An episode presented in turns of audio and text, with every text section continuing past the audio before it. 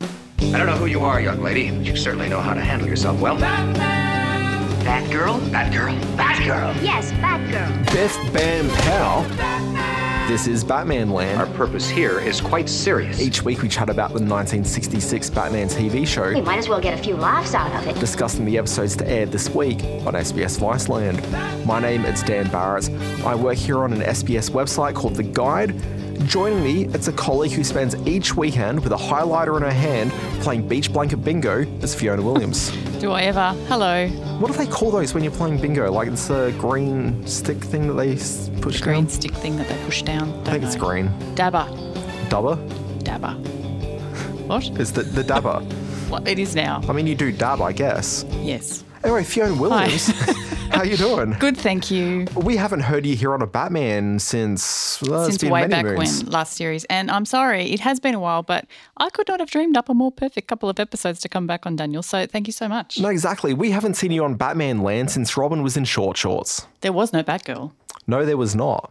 So you've come back to Batman Land with an entirely different dynamic at play. Yes, I don't know what's going on, but I'm Yeah. loving it. I mean, first of all, we haven't seen Nick Bassine for about two weeks around the office. He's gone to Gotham Point. Yeah, probably hanging out with Hot Dog Harrington and the rest of the guys. Check the garbage cans. Maybe someone kidnapped him and shoved him in one. Uh, very much, po- it's possible. I'm not out like ruling that out entirely. However, this is new for you. You found Batgirl. You found a radically reduced budget on the show. Didn't want to say. yeah. Did you notice? Like, Yeah, you, you probably yeah. noticed Batgirl, but I did notice Batgirl. Yeah. Hard to miss her in, on that scooter. I want one of those. But um, yes, I did notice. Well, I was led to believe that it would be far more noticeable that the uh, production budget had been remarkably downsized. Yeah, 'cause- because last we spoke. because I wouldn't shut up about it at work. Yeah, pretty much. And then I watched the episodes, and it kind of feels like both of these episodes. Like it seemed like Business as days usual. of yore. Yeah, kind of. I Yeah. mean, we've got a location shoot down at the beach and And what a location! It's, some al- tasty waves. it's almost like Gotham City is located in Southern California. almost. Hmm. Um, and I mean, we've got dinosaur eggs. There's a lot going on in these two episodes, completely unrelated, but I'm led to believe that's how it goes now. Uh, very much so. Now, there was something very interesting. Well, first of all, this Batman land, we're coming into it with episode two of a two part episode. Yes, Okay. but really, you don't need to have seen part one. you wouldn't know it. In fact, have you seen part one No, of I this two haven't. parter? you told me not to. yeah. And you really didn't. Now, what's fascinating about this two parter is that it's not really a two parter. As discussed on last week's Batman land, it's actually a three parter. Sweet fancy Moses. So last week, Nick Bassine finished off talking about episode one of this two part storyline. And episode two, you've watched. The thing is that episode two, which we'll be discussing in this episode, Yes. is not in fact episode two of the three parter. What we're talking about is episodes one and three of the three parter. And then episode two, in classic 1966 Batman style, is actually going to air in three weeks' time, like SBS Viceland time. But really, it would have been like five weeks, I think, later in the production cycle. I knew you were going to say that. What? Yeah. I know, it's ridiculous. So they shot it as a three part episode. Okay, but then Mm. But for this some is Olga reason. and Mm. Ed, Egghead. yeah. So it was a three part episode, but for some reason they took out the second part and they aired it as an episode in a few weeks. I'm going to be fascinated to see how much sense that thing makes. Same. Yeah. And so that's So where we've we're seen at. it wrap up, but now we're going to see the middle bit. Yeah, but for all intents and purposes, coming into it, it'll be just like a one off episode. Okay. But the s- Boy Scout and the older lady you see at the beginning of the episode, Yes. apparently they're in that s- middle part, which we'll see in a few weeks' time. I did wonder. They seem to have a rapport that we were meant to be familiar with. They really did And I seem just to. put that down to my ignorance of the previous episode. But Also, the strength of both of them as actors. oh, they light up the screen. Now, oh, did they ever? So, we are talking about two different episodes here on this week's Batman Land. We're talking about the first episode, How to Hatch a Dinosaur, which aired on the 9th of November 1967. And then we're going to talk about Surf's Up, Joker's Under, which aired on the 16th of November 1967. Now, Fiona, I can never remember exactly what happened in each episode. So, I'm going to get you to give me a synopsis and the fine people out there listening in Batman Land. Yeah. But before we do that, do you know what happened on the 9th of November 1967? No, not a clue. I thought we'd do a bit of trivia this week. Okay. On the 9th of November, the very day that the part three, really part two of this, uh, you know, don't, yeah. don't look I'm at me with like you. that. No, no, I'm Yeah. with you. Yep. Uh, th- there was a actual major pop cultural landmark taking place that day. The first issue of Rolling Stone magazine made its debut on newsstands You around don't San forget a Francisco. thing like that. that's a fairly significant pop culture milestone, though. To know the day. Like, well, that's the day that Rolling Stone launched. Like, that's a pretty big thing. Sorry. You know, the Lester Bangs and whatnot. Yeah. Uh, on the November 16th, which is when the episode Surfs Up Joker's Underwear to air, Lisa Bonet was born. Oh. Yeah, later known as Denise Huxtable on The Cosby Show. Oh. Well, you know, it's not her fault. No, it's not her fault. No. She was very good in high fidelity. So, Fiona, what happened in Batman Land? We are covering all bases today. All right. Well, for starters, I'm glad you clarified the name of the episode because I read it as How to Catch a Dinosaur and then realized that there was no catching of dinosaurs, but there is a hatching. So thank you for catching me on that. Why do I have the song Do the Dinosaur stuck in my head? I don't know. Can everyone get on the floor? Yeah, Everyone- I, I'm Yeah, okay. familiar with the song. All right. So, first one, How to Hatch a Dinosaur. The Neosaurus is going to hatch! Is all about Egghead and his Russian lady friend Olga's efforts to steal a 40 million year old dinosaur egg, It's probably stale eggs, kid. which is on display with absolutely no security around it at the Gotham Natural History Museum. one of the very few intact fossil eggs of that era. Their plan is to wake it up and hatch it with low dose radiation waves. You are going to hatch 40 million year old egg? They don't succeed. It's impossible, eggs, kid. And just when you think it's all getting wrapped up, we're off on a new adventure and hanging 10 with the cool kids and the beachcombers down at Gotham Point. Who is that? Some chick who's been hanging around the beach. The Joker wants to win a surf contest, Me, the Joker, king of the surf and all the surfers. so he does the most logical thing. He kidnaps a local surf champ and transposes all of the guy's surfing ability by. Gizmo called a surfing experience and ability transferometer. But you know what? All of the plot is just an elaborate way to get to what we're all here to see the Joker and Batman trading moves in a surf contest. Joker's good. What a kick turn. But watch Batman trimming! It's every bit as amazing as it sounds, and it's worth the price of admission, which is absolutely nothing. You're welcome. You're welcome, Australia. now, this episode opens. We've got a day that dawns brightly, which is no guarantee against the darkening disaster, as we learn. And that disaster, I guess, is watching Vincent Price going down the street on a donkey. Hmm. Yeah. Now, that bit of footage with the Cossacks going down the street and then Vincent Price shortly afterwards on said donkey, I feel they've used that footage in one of the previous episodes. There's a bit of recycling going on uh, Yeah. in the other episode, But especially. I kind of feel that the first time that we saw Egghead and the Cossacks, which would have been two episodes prior in the coming up next week on Batman, I think we saw that clip. But I didn't go back and check because. That's so last week. That's and very last 50 week. years ago. Yeah. Uh, now, obviously, when they're going down Market Street, there's only one place they could go, which is the Gotham City Radium Center. Radium Center? That sounds even more dangerous than trying to cross this street. What's the gift shop like in that one? that is a question. Uh, I suspect it's not really a tourist uh, venue, although the little 10 year old kids seem very familiar with the place. Yeah, I know. Yeah. And they're pretty quick to give up their radium, might I add. Yeah, they didn't really seem that invested. Now, I'm not entirely sure that the technician that Egghead and the Cossacks were all dealing with was necessarily the most professional of technicians. Now, I've not worked in a lab. I don't know about yourself. Only work experience year 10. No. Okay, well, well, work experience year 10, that's more qualified than I in this.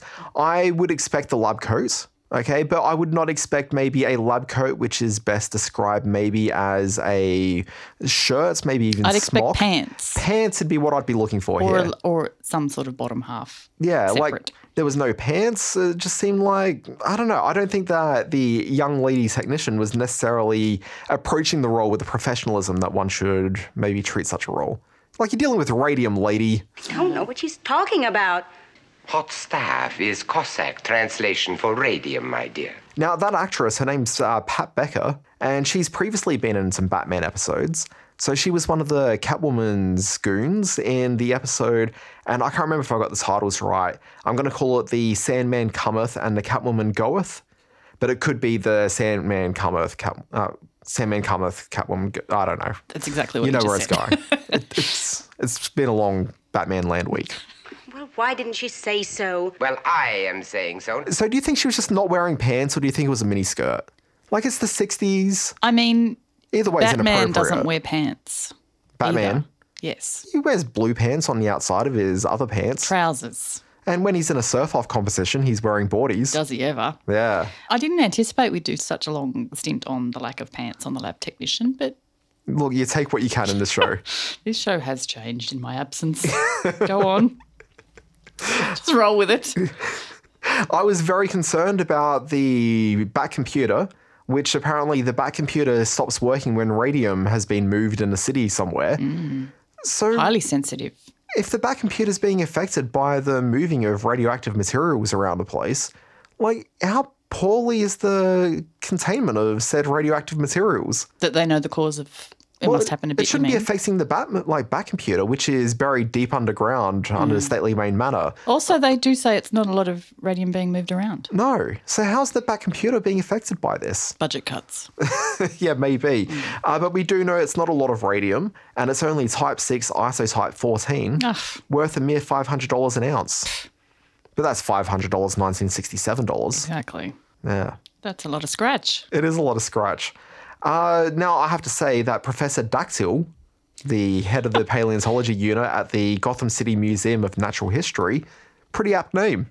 Yeah, pretty much. Yeah, I think that might have been a predetermined career path. Yeah, very much so. Family business. Yeah. Mind you, and this is where the show shows its age because he doesn't see any value in this um, Neosaurus egg. Well, I was thinking about this. Is this purely because we're in a post Jurassic Park, Jurassic World era? This is what I'm going to say. This is happening right as there's another film in the uh, Jurassic Extended Universe.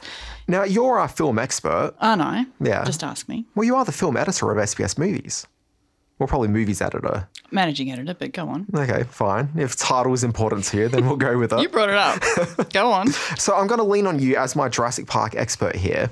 Now, my understanding of Jurassic Park was that they were able to bring the dinosaurs back to life because you had insects of which were trapped within lava. Uh, there was the DNA cartoon, which taught us all how this worked. And so the scientists would very expertly, like, inject into the lava, extract some blood, and they'd have the DNA to work with. Bada bing, bada boom, you got dinosaurs. Now, obviously, you got the dinosaur egg. I'm pretty sure that in real life you have dinosaur eggs that they've got. Me, Like, personally? generally, like scientists, paleontologists, and Around the the traps. like. Yeah. Yeah, like there's Well- eggs that exist, right? I don't know. I, I thought we had fossilized eggs, but Okay. maybe not. I mean, I assume that was the case. Sure. But obviously, There are fossils for sure. but Yeah. I don't know if there's eggs. uh, Mr. Egghead, Mm. Senor Egghead, like he seems to believe that you can bring the dinosaur back to life with the right By level of blasting radiation. it with radiation. Yeah, which to me s- indicates that there's some sort of uh, fetus within the egg. So I don't know. Scientifically, does this hold out? Uh, well, not if you watch the episode to its end uh, denouement. Fancy. That is one of those fancy movies, Holmes, isn't it? Now, I do understand that there have been some surveys done from paleontologists talking to your everyday schmoes, and it is surprisingly high how many people actually believe you can bring dinosaurs back thanks to the amber and uh, you know, extraction of the blood. Thank Mr. Spielberg for that one. Yeah. Well, and Well, it's probably Mr. Crichton, Yeah, I'd I know. imagine. Yeah, share the credit. Yeah. So, Professor Dactyl, did you recognize Mr. Dactyl?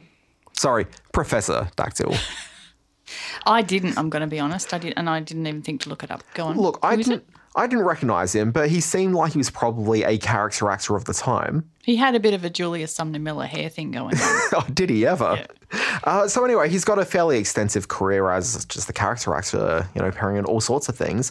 But from a very notable uh, standpoint, he was in a episode. Actually, he's in multiple Star Trek episodes, each time playing different characters. But he's in maybe one of the most important ones, an episode called The Cage, which is a pilot episode to Star Trek. This is pre Captain Kirk. The captain in the original one was Captain Pike. And so he was in that episode. Yeah. He was also in a Catherine Hepburn movie. Uh, it's called Rooster Cogburn. Have you ever seen it? to do with True Grit. Uh, I That's the character's name. uh, look. I'm not too sure.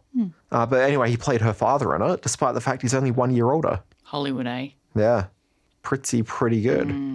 Yeah. How many magazines or various periodicals do you subscribe to? Not enough because I need to get myself a copy of the what is that again? I believe it's the Southeastern Regional Journal of Applied Radiology. Is this episode brought to you by the editors of the Southeastern Regional Journal of Applied Ra- Radiology? Because How many times did they name check that?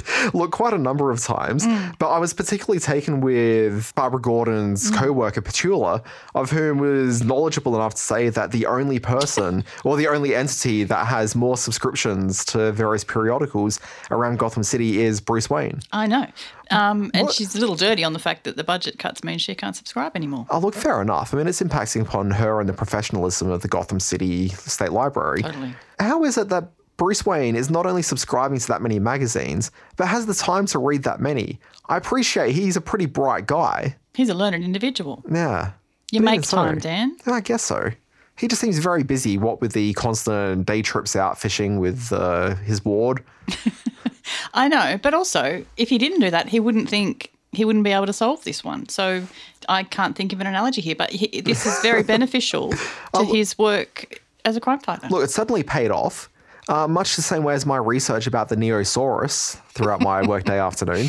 How long did that take you? Oh, look, I don't know, a polite four to five hours, I think. The Neosaurus, how familiar are you with that? Because I didn't see it in any of the Jurassic Park movies. Not very. I thought they might bring that one out in the next one. No, I mean, it must be. Uh, from what I understand, it is not a real dinosaur. Ah, Yeah, spoiler. upsetting. Uh, but there are, I believe, some episodes of Ultraman, the Japanese um, show with the guy that gets really big and tramples cities. Uh, apparently, the Neosaurus is a dinosaur in that, but I don't think it's a real dinosaur. Along with the Do You Think He Saw Us? Yes. I think you. Now, of course, this episode culminates in the attempted radiating of the egg. And who had money on it's going to be Batman in a dinosaur suit? Like immediately, I knew Batman was coming out of that egg, but wearing the dinosaur suit that I had not expected. because I thought that. And then when you did see the dinosaur, I thought another callback to Steven Spielberg. I, I was going to say, I had my wisecrack already, you know, that that's why he didn't show much of the shark in Jaws because it can look pretty crappy when you show your animal, your monster in full. How dare you? I've never been more scared watching a TV show than in this very episode. And yet, the joke's on me because he then Scooby Dooed us. And uh, what do you know? It's Batman in the suit. Look, did he ever? Now it sounds to me like you weren't that impressed with the suit. Oh no, no, no, no. uh, it's kind of incredible, and uh, so he's saying that he was immune to the bursts of radiation because of the lead-lined suit. And Yeah. sad irony is he probably did more damage by wearing a suit that was lined in lead. Yeah, I mean from the chafing alone. No, I mean the lead. Well, there's What we that. know now. Not a smart move, Bruce. I'm sure Batman's probably got something else to counteract that, like his underwear underneath the ledge of the. I don't know. Something's going on. I'm sure Batman was just fine. yeah, just go with it. Now, I was telling you about the reduced budget on this, but right before they go into the uh, Natural Museum, there's the scene where they meet ba- uh, Batgirl, who entered the storyline for the first time as part of that meeting. Sure. So, I mean, she'd been around, but they hadn't really in- interconnected the stories. So, Batgirl rocks up on her Batcycle with the cool Batgirl music behind her. Totally. Okay, Batman and Robin pull up, and when they pull up, they're outside a building, which is a very cool, like Art Deco 1960s looking building. And I noticed in the background they actually had some signage, which wasn't just like a painted sign somewhere. This is like an actual sort of molded bit of set decoration that they've done. And outside of this building, which I'm pretty sure was probably just a building somewhere on the lot, Okay, but out the top there, they had Gotham City Plaza in like some cool Art Deco writing. I was very impressed that they actually went and did that level of set decoration because this season has been pretty scant on much detail at all You throughout may this whole see thing. it Yeah. here out, here on in. Oh, look, probably. But anyway, I was just surprised and see that within Hmm. this. But then we did see them with the dinosaur costume, which was maybe not the most fanciful costume. Correct. But there was a big egg. Uh, how did he get in to the egg and the costume in the given amount of time? Or should I not ask these questions? I believe that Chief O'Hara asked that question at the very end of the episode, and Commissioner Gordon came through with the goods. Apparently, he hatched his own little plot. Yeah, that doesn't answer the question, though. that is a swerve, much like you swerved just then. But for once, O'Hara actually asked for a probing question. Now, there were two interesting moments. One, we learned that Batman loves peanut butter sandwiches. He's a growing man. Yeah. He's got stuff to do. Uh, and the other thing was that the reason why he chose the dinosaur costume and to go through the elaborateness of sealing himself in fr- into that egg Yes. which I've got a question about that in a moment. But he I've still would- got my other question. he he supposedly sealed himself into this egg. He only did it to apparently there were so many Baz- uh, Bazarian Cossacks around the place that if he came in as Batman and dealt with it that way, it would cause a lot of violence, and he didn't want to hurt them. yeah. So I don't know. Did he see that these were Cossacks being led astray? That they didn't quite understand what was going on by their queen. Yeah, I don't know. I, I didn't quite catch that. And we should mention the queen as well briefly here. Yes. Returning guest Anne Baxter. I know. And I was on her first outing as Zelda the Great. Yeah. Yeah. Uh, apparently, she's the only actor to play two different villains in the show. Good for her. Yeah. Now I Dodgy do. accent, but good for her. Yeah, it is dodgy. I mean, it seemed legitimate when I was watching it as a 10 year old back in the day. Yeah, right now, not so much. You are swimming a blind alley, XK, and this is all waste of time. Question for you Was it actually Batman that came out in the dinosaur suit? Or could it very well have been that Egghead's device actually worked and it just happens that a Neosaurus looks like a man coming out in a rog- uh, dodgy rubber suit? And then said rubber suit can come off and it looks like Batman. Could there be two people looking like Batman walking around in the Batman universe now? No. Okay, I'm just saying we just presume that this is really a Batman scheme. Yes. Look at you getting all Occam's razor on me. Yes. Yes. Uh, no. Although, on the peanut butter sandwich front, Yes. we really do target the important questions we here do. at Batman Land. I just want to do a callback to the peanut butter sandwiches. Is that because Batman slash Bruce Wayne enjoy that as a snack, or because a Neosaurus is not a meat eater? Because I thought that was what that was, but maybe I've been watching too many Jus- Jurassic Park movies. Oh, Look, I mean, quite possibly so. I was too busy just being taken with the ridiculousness of the scene yes, and also concocting my theory that it was actually a real life dinosaur being born that at that looked very like moment. Batman Yeah. forty million years ago. Yeah. Okay, I mean it's it's taking more shape now in my. Uh, I mean, my you act like mind. it's ridiculous, but have you seen the show? that's a bridge too far, Dan. Yeah. Sorry, Look, I mean, maybe. hindsight is often better than foresight, Daniel. Look, is that I- what they say? they do say that. Yeah. People say that. Two people say that in this episode. Yeah.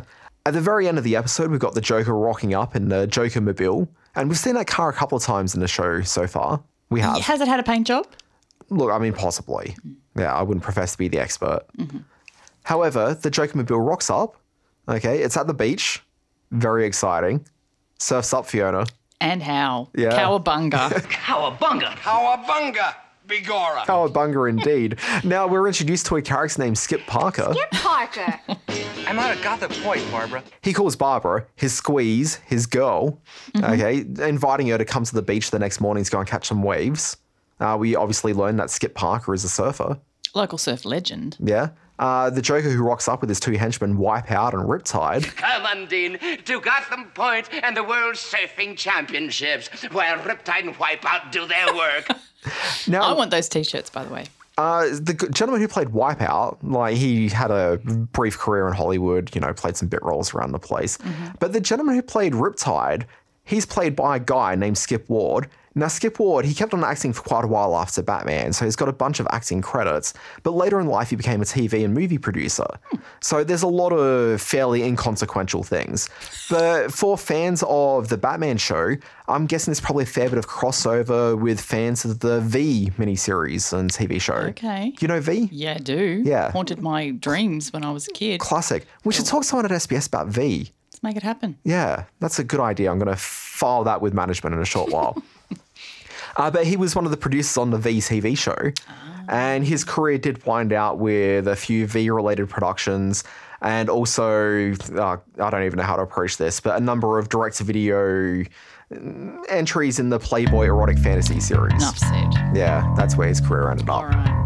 Yeah. Well, Riptide did pique my interest because he looked fairly ripped at Riptide. So, yes, that's uh, interesting that his career took that turn. He did. But in the next episode, we do uh, see Skip Parker again. And Skip Parker's legitimately really quite interesting. So I looked at him and I thought there's something else going on with this guy. I thought that maybe he was a professional surfer or someone that they brought in. He was a professional athlete, so he was actually a pro college, uh, pro footballer, played college ball and then pro football. He played for, I think, about like three or four years and then ended up leaving under some fairly sort of uh, unfortunate life circumstances. Uh, but it was like stuff to do with his stepfather, like commandeering his career and, you know, just not great sort of family stuff. But he ended up going off to a career in Hollywood where he appeared in a limited number of movies and TV shows. Uh, before he ended up winding that down, this Batman appearance is actually his final credit for anything. I was going to say, yeah. And then after that, he just became a drifter and just went out and lived life. He was constantly reading and just doing his thing. Found another path. Yeah. Well, I don't want to be unkind, but when I saw that his- this was his last credit, I thought, yep, That makes sense. yep. No, I mean, this is the thing. So, any actor is not necessarily going to be suited for a career. It's not for everyone. It's not for everyone. Sometimes he's just not very good. And he didn't seem like the most charismatic of actors or the most imbued with any sort of uh, acting skill. Uh, no, well, that is harsh, but I do think he was perfectly cast for someone whose personality was swapped out of him, and he spent most of the time in a cupboard. In fairness, it wasn't his personality, it was his skill base. His all of his abilities. okay, As a bit of trivia for Batman fans, uh, there was a character in the second season, which you were not here for that, Fiona, but you've got the Green Hornet, who I don't know if you're familiar with the Green Hornet in his TV show. yes, This is a TV show that ran in conjunction with Batman throughout the second season of the show. Uh, you've got Bruce Lee as his sidekick, Kato. Now, when they went to cast that, apparently William Dozier, the executive producer of both shows, he wanted this guy, Skip Parker, to play the Green Hornet character. Yeah didn't happen. didn't happen, obviously. And had he done it, maybe he wouldn't have left acting after 1967. Maybe, maybe he got the hump and went off and travelled the world. Possibly so. Now, this is these two episodes are your first encounter with the Batgirl character. Yes, And I would have to say that in terms of Batgirl, this actually hasn't been the strongest introduction to Batgirl. In that I don't think she really had much to do as Batgirl in each episode. a lot of Barbara. Yeah, definitely a lot of Barbara in this episode. Uh, 'cause, Mm. Is there any Ah. Batgirl? Uh, there was some eps- there's some Batgirl right at the end of this episode. Okay. So when the main fight's happening to take out the Joker course. and his goons, Yes. there's that great scene with uh, Barbara and Dick both running into the change rooms. One Love after a another. good door um, caper. Yes. Very much so. They both come out and then look at each other, Yeah. and it's like, oh, we were both getting changed there. Like you must have been here. And You s- clearly saw the cogs turning, Mm. or as much as they could turn in poor little Robin's head. I know, bless Mm. you. Indeed. Anyway, so we did get to see the Batgirl costume. Yes. But in this episode, and this is the only time in the Batman TV show, lots of scantily clad people running around in this. A lot of cozies, but we're at the beach. Yeah, but I found it very surprising how scant the Barbara beach costume was. little revealing, little risque. it was but pretty risque for nice this show. cozy. Um, Because she's a very Undine- she's a very demurely dressed character generally. Uh-huh. And so that was kind of a surprise. sure. Mm. Ondine, the Joker's, uh, The gangster mole. sure. You mean the one talking to her hot dog? She was uh, in real life a uh, third runner-up Miss Universe in 1964. A Yeah. Swedish uh, lass named Sivi Aberg. Apologies if I'm mispronouncing that. Obviously, did well in the swimsuit competition and felt no Oh, well. need to change. And boy did she deliver. Now speaking of clothing, something that struck me as a little bit interesting because as I said, Barbara's usually dressed very demurely. And in the same way, both uh, Bruce Wayne and Dick Grayson are usually dressed in very sort of similar clothing day to day for like their outfits. Sure. Very interesting when they answered the bat phone from Commissioner Gordon calling through, where Dick was already wearing like surf shorts. he had his Bermudas on. He had the surfboard at the ready. He was ready to go. Summertime in Gotham. So they end up running to the bat pole and he slides down with a bit more grace than usual because he wasn't encumbered by the, you know, dress pants that he's usually wearing. But the next scene, you got Batman and Robin flying in the Batcopter. Incredible. Yeah, and this wasn't just sto- uh, stock footage left over from the previous, uh, from the Batman movie. this looked like it was new footage. They did a shoot. Yeah. Love it. So that was kind of cool. So I got to see the Batcopter again.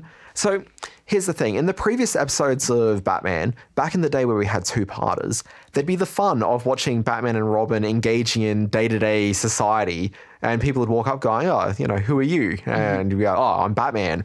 And it'd be like a fun little joke. You don't really get those in a single episodes anymore, but you do get an allusion to it as they're flying in a Batcopter, and Batman advises Robin that they'll set down just north of Gotham Point, which is where the beach is, and walk down to the beach like ordinary people. people. Correct. But you do get to see them walk into the surf club, You do. Hang Five.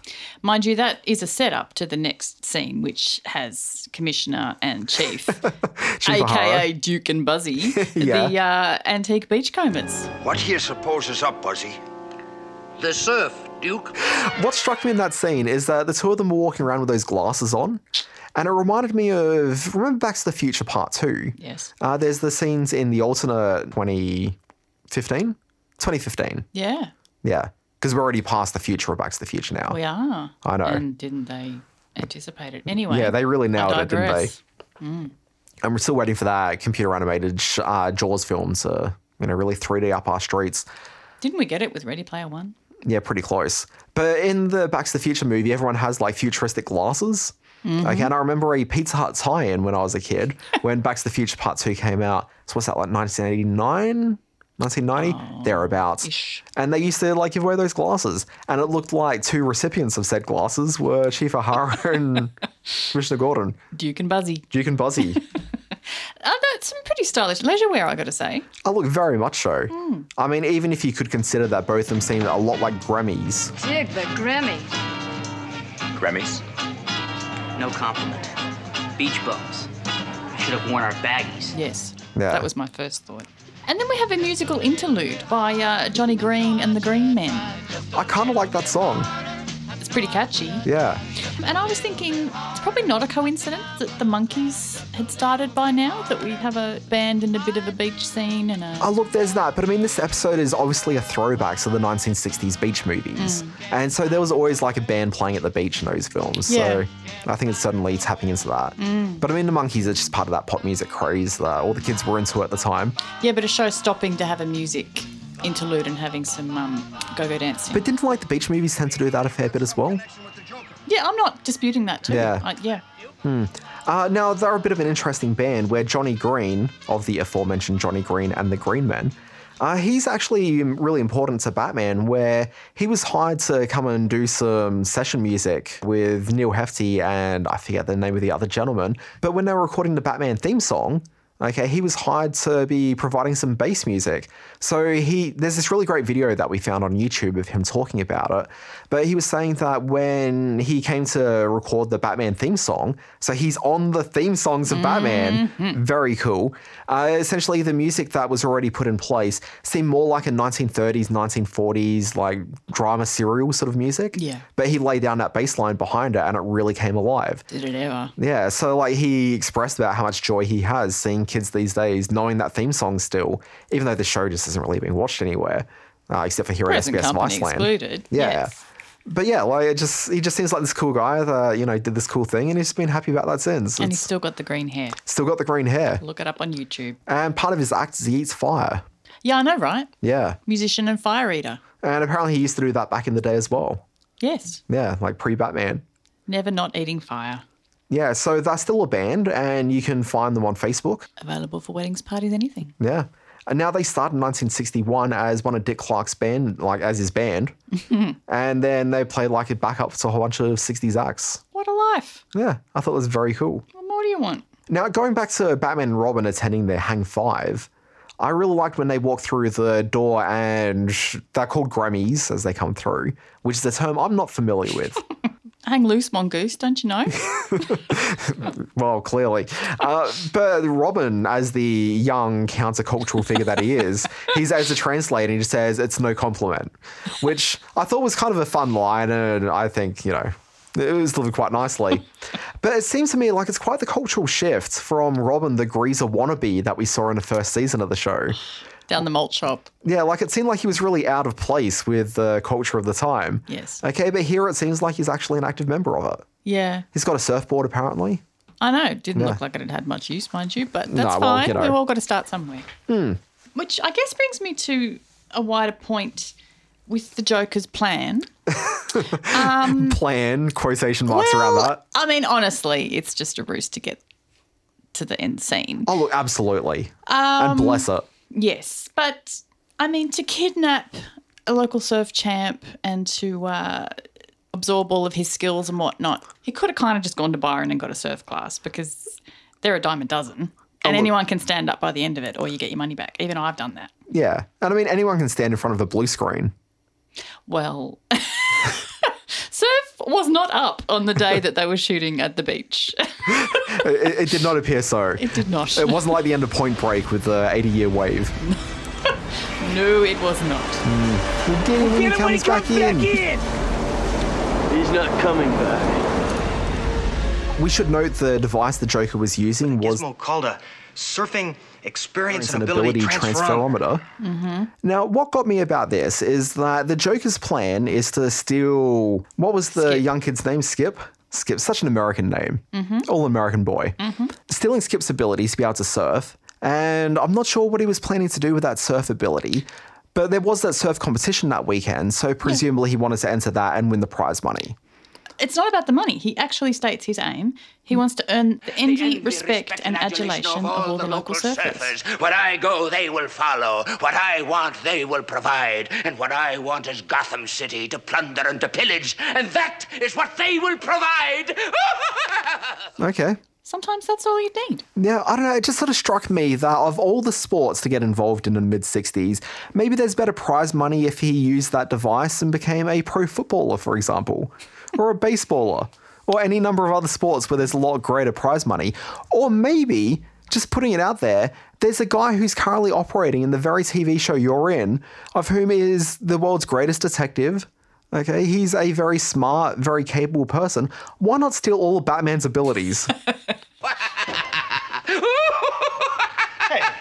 is this? So while the surf is definitely not in in this episode, there are a number of scenes where you see the young kids out there surfing. Yes. Did that footage look familiar? Uh, no. Should it have? Well, apparently it's all from the like very well-known surfing documentary, The Endless Summer. The budget extended to some stock footage then. It Nice. did. Now there was actually a second scene where Burt Ward I think was really quite good. Mm. It's Dick turning up at the surf club, hang five. Do people still hang five? I know about hanging ten. I don't know. Anyway, we'll Skilled. put a Skilled pi- people We'll do. put a pin in it and Put a come back leg to that up. later in life. Sure. But he rocks up and he's representing millionaire Bruce Wayne as his youthful ward, Dick Grayson. And Bruce Wayne's apparently the president of the Gotham Point Surf Association. Of course he is. How he has time for that with all those magazines to read, I do not know. but anyway, he enters Batman into the surf competition. And then there's an amazing scene with Batman and Joker both going to the change room one after another to go in there and get changed. Into their Bermuda shorts. Shall we go into the men's locker room and put on our baggies? Now, I'm picturing a scene where the two of them are there, like in the dressing room together, and both of them are demurely sort of trying to, you know, hide themselves from the opponent as the, you know, sliding on their pants over their real pants. Mhm. yes. Awkward, but incredible. Now, as with any surf competition, they are judged on three core criteria. You got the size of the wave, check. Well, in close up we do. You've got how they ride it with Oh, great style and off the aplomb. charts. Absolutely. But maybe the most important thing sportsmanship. Sportsmanship! And our fellow surfers will be the judges. Go for your surfboard. Yes. Mm. Erring very much on the side of Batman on that one. Yeah. Here we, of course, have the shark. Well, that's what I was about to mention myself. Yes. Which is we've got the return of the Bat Shark repellent. Mhm. Maybe the most iconic thing from the 60s Batman Mm. TV show. Incredible. Very gifable. Hmm. Uh, and a bit of a Mick Fanning moment. Uh, how so? Well, he famously avoided meeting a grim end with a shark. Mm, Surf Famously. champion Mick Fanning. Uh, I'm, I'm aware of the guy, but I didn't know about the shark. Google it. I'll be sure Incredible. Real, you know, 50 years previously, how could they possibly have known? But, you know, I just thought it was a nice parallel to Australian surfing legend Mick Fanning's Hmm. famed. to. Because no surfer has ever encountered a shark before. No, but this made headlines Dan, around the world. Absolutely. Mm. Now, nothing th- fills me with more joy than hearing Cesar Romero shouting, Cowabunga!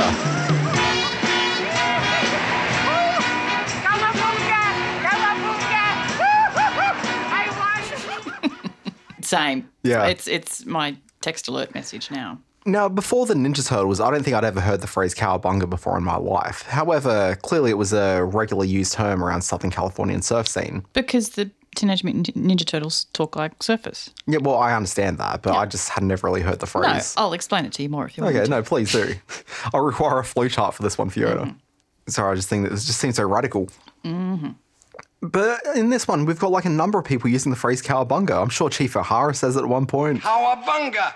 Begone! Robin is the first, and I did note the time because it took it li- almost five minutes before we got one, and I thought, well, that I would have pegged having it a bit quicker than that, but there you go. Now, how much did you know before you started watching this episode that there was an episode where they go surfing? Well, I don't remember watching it as youngster, and I could be confusing it with the movie. Mm. With the shark repellent. But seeing the pair of them on the waves, I have seen that image. Whether or not I've seen this whole episode before, I'm not sure. Yeah. But it triggered something within me, and it, it was joy. It triggered joy. I had such a strong memory of this episode. And we were sort of debating whether to do season three of Batman Land or not. There wasn't really that much debate, but we were sort of, you know, playing around with the idea of maybe not doing it. But the thing that really held me wanting to maintain that we were going to do season three was the idea we could talk about this episode. It- Because it- I remembered it as a kid and I remember it being so joyful, but I was also a little bit concerned it wouldn't hold up. yeah, that's a fair Mm. fair fear. But here we are. Oh yeah, and it absolutely held up. this And- was like honestly, if I'm going to list my top five episodes, this is in there. hmm And if I can do a callback to the previous episode in this double, Yeah. I believe it's Batman and then Batgirl that say hindsight is often better than foresight. Hmm. So that's a good life lesson. It is, especially when you're talking about the surfing Batman and Joker episode. In hindsight, it's amazing. Now I've got a question. We referred earlier to Barbara Gordon with her cozies. Yeah. Where's she keeping her costume? What do you mean? Well, there was the scene where she just went running into the change room and then suddenly came out in a Batgirl costume. I just She's don't got a know. big tote bag Did she carry the tote bag into the change room? because she shot Ondine a look. She went to the phone Yeah. to call Commissioner Gordon to say, come. That was at the beginning of the episode, but at Correct. the end when she changed into the Batgirl But there's costume. evidence of a tote bag. Okay, so maybe she's just keeping it in there. Yeah. Like she's obviously at the beach a fair bit because her squeeze is down there. Yeah. Yeah. Yeah. Hmm. What else you got?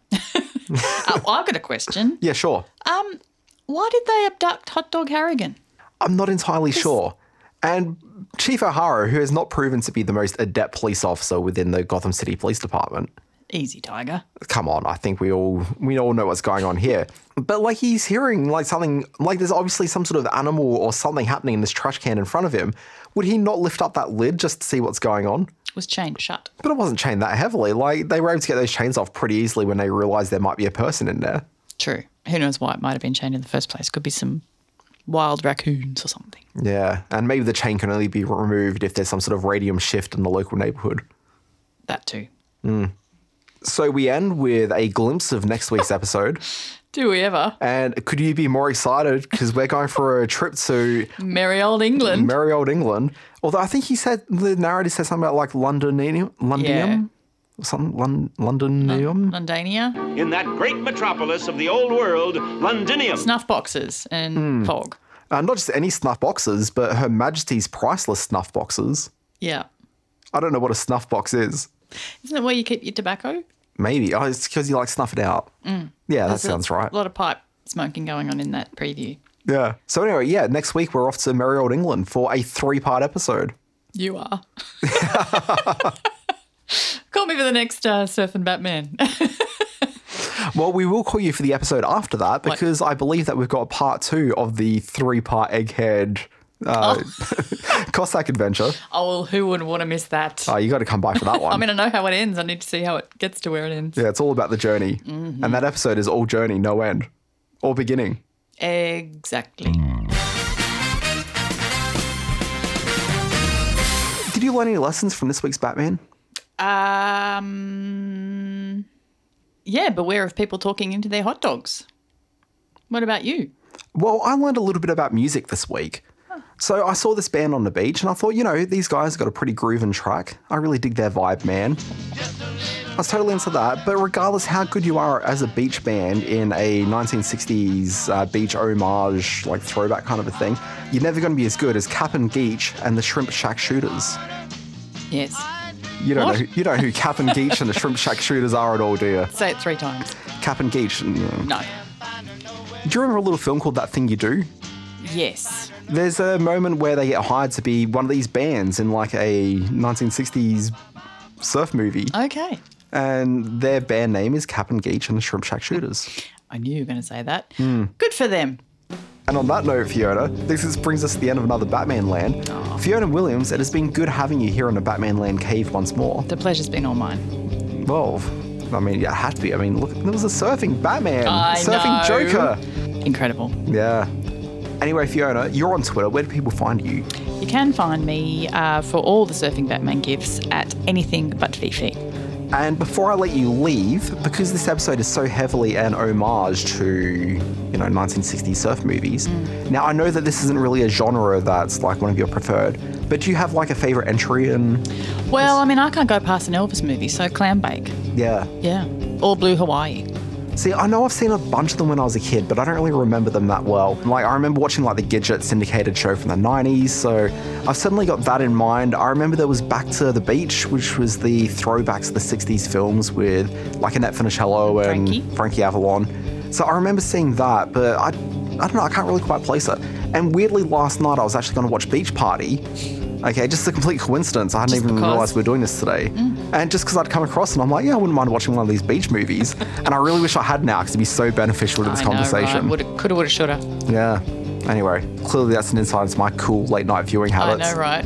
Mm. anyway, Fiona Williams, it has Yes. been a pleasure having you back here. Thank you, Daniel. If people want to find me for whatever reason, I'm at the Dan Barretts on Twitter.